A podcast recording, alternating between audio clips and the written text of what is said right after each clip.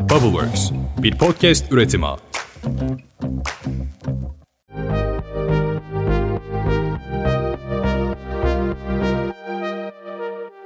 Teknoloji Masası'nın yeni bir bölümüne daha hoş geldiniz. Sizlerle beraber her hafta teknoloji gündemini değerlendiriyoruz ve o hafta bilmeniz gereken teknolojik haberleri sizlere veriyorum. Şu anda önümde 4 tane madde var ve ilk madde Apple hakkında, ikinci madde Huawei hakkında, üçüncü madde Peugeot hakkında ve dördüncü maddede biraz oyun severleri üzecek bir haber olarak karşımıza çıkıyor. Şimdi ilk olarak iPhone'larla başlayalım. Ben 15 Eylül tarihinde buradaki podcast'i kaydederken 3 gün önce yeni iPhone 15 serisi tanıtıldı. Hatta Avrupa için şu anda ön siparişlerde verilmeye başlandı. Onlar haftaya cuma iPhone'larını teslim alırken bizler de haftaya cuma direkt olarak cihazların ön siparişlerini verebileceğiz ve Eylül ayının sonuna doğru da iPhone 15'leri Türkiye'de kullanmaya başlayacağız. Ben de büyük ihtimalle o zaman satın almış ve kullanmış olacağım. Şimdi 4 tane iPhone 15 tanıtıldı. iPhone 15, iPhone 15 Plus, iPhone 15 Pro ve Pro Max. Ben biraz canınızı sıkmamak için ve podcast'i biraz iPhone'lar tanıtıldı podcast'i yapmamak için sadece bilmeniz gereken en önemli detaylardan bahsetmek istiyorum. iPhone 15 Pro serisi titanyum kasayla beraber geliyor ve bu titanyum kasa telefonun daha hafif ve daha dayanıklı olmasını sağlıyor. Arka taraf biraz değişmiş deniyor. Tabii ki gerçekte görmeden karar vermek zor ama ben şuna inanıyorum. Eğer maliyetleri arttıracak ve zam yapacaksa bu titanyum işi zaten kılıf takıyorum. Titanyum olmasa da olur diye düşünmediğim değil. 4 farklı renk geldi. Konu tabii titanyum olunca mavi gibi biraz daha altın ve beyaz gibi renkler var. Öyle çok yeşil, sarı gibi farklı renkleri titanyumla beraber birleştirememişler. Bu da bir kesimi üzdü gibi geldi bana. Type-C artık hem iPhone 15'lerde hem de iPhone 15 Pro'da kullanılabiliyor. Type-C ile beraber buradaki telefonda harici kayıtçı ile beraber 4K 60 FPS ProRes video kayıtları tutabiliyorsunuz. Type-C hem iPhone 15 Pro hem de iPhone 15 için artık iPhone'larda kullanılmaya başlandı. Avrupa Birliği Apple'ı biraz zorlamıştı. Eğer geçmezsen de ceza ödemek zorunda kalacaksın gibi bir durum ortaya çıkmıştı. Çünkü Avrupa Birliği artık telefonlarda farklı bir giriş kullanılmasını istemiyor. Avrupa Birliği'ni buradan tebrik ediyorum. Çünkü artık bir yerde farklı bir kablo, bir yerde farklı bir kablo. Herkes kafasına göre kablo kullanırsa işler biraz daha zorlaşırdı. Type-C desteklediğimi söylemem gerekiyor.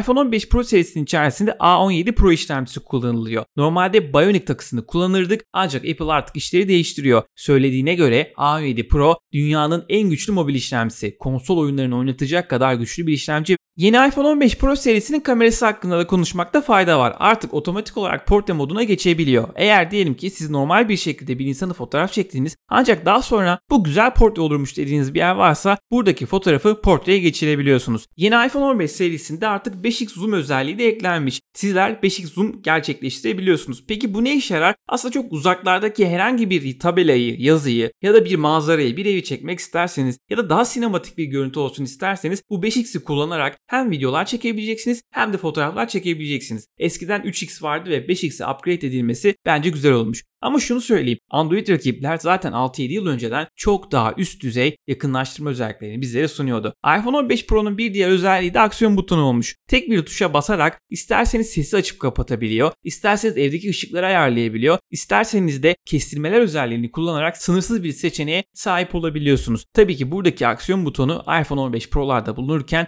iPhone 15 serisinde bulunmuyor. Fiyatları gidip kendinize bakmanızı öneririm. Çünkü podcast serimde böyle yüksek fiyatları vermek istemesem de en azından iPhone 14 Pro Max'in 77 bin lira gibi bir fiyattan başladığını söylemem gerekiyor.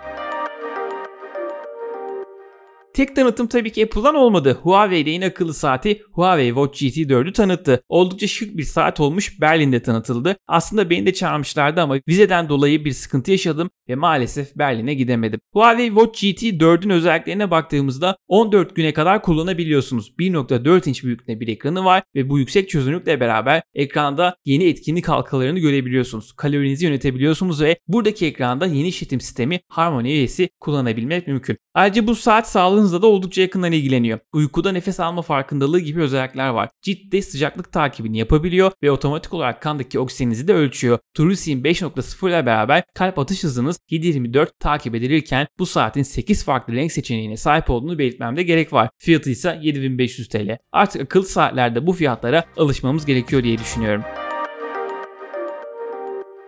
Elektrikli otomobilleri seviyor musunuz ya da sevmiyor musunuz bilmiyorum. Yani çünkü batarya konusunda çok fazla insan ayrılıyor. Ben buradan İstanbul'dan Trabzon'a tek seferde gitmem lazım diyeni de var. Artık gelecek bu diyeni de var. Tasarımı beğenen de var. Pahalı olduğu için alamayan da var ama siz hangi kesimden olursanız olun ben şuna inanıyorum. Bu gelecek olacak. Çünkü artık birçok otomobil markası buna Ferrari de dahil yavaş yavaş otomobillerini elektriğe çeviriyor. Benim size vereceğim haberse Peugeot E3008 ile alakalı olacak. 3 farklı versiyon tanıtıldı ve versiyonlardan bir tanesi 700 km menzile kadar ulaşabiliyor. Sıfırdan 100'e 8.9 saniyede çıkabiliyor ve oldukça güzel bir tasarıma sahip. Şimdi şunu konuşalım. 700 km menzil sizi tatmin eder mi? Öncelikle şunu da belirteyim. 700 km menzil de olsa, 300 km menzil de olsa bilmeniz gereken bir şey var. İstanbul'dan yola çıkıp Rize'ye kadar da gitseniz zaten 300 kilometrede bir mola vermeniz gerekiyor. Ve hızlı bir şarjla mola verirseniz ve şansınıza şarj dolu değilse zaten 20-30 dakikada %80'lere kadar bataryayı hızlı bir şekilde şarj edebiliyorsunuz. Bundan dolayı 700 km bataryaya çok gerek olmadığını düşünüyorum. Tabii ki bu tartışmaya açık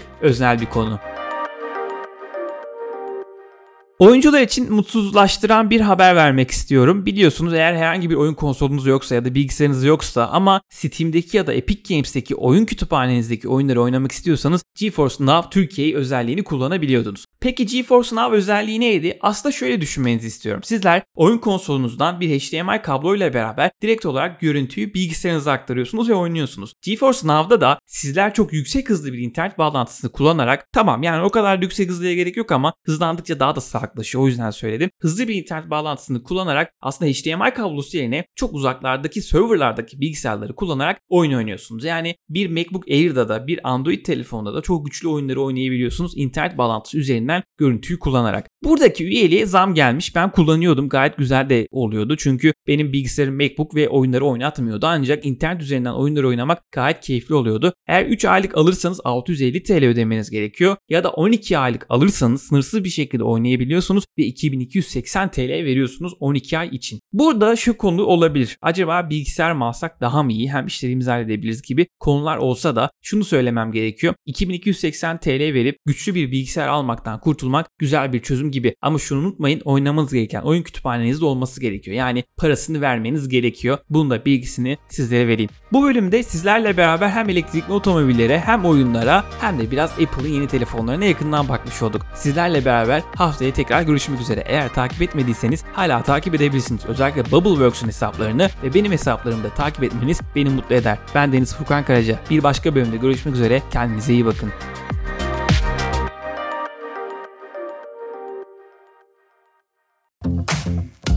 Bubbleworks, bir podcast üretimi.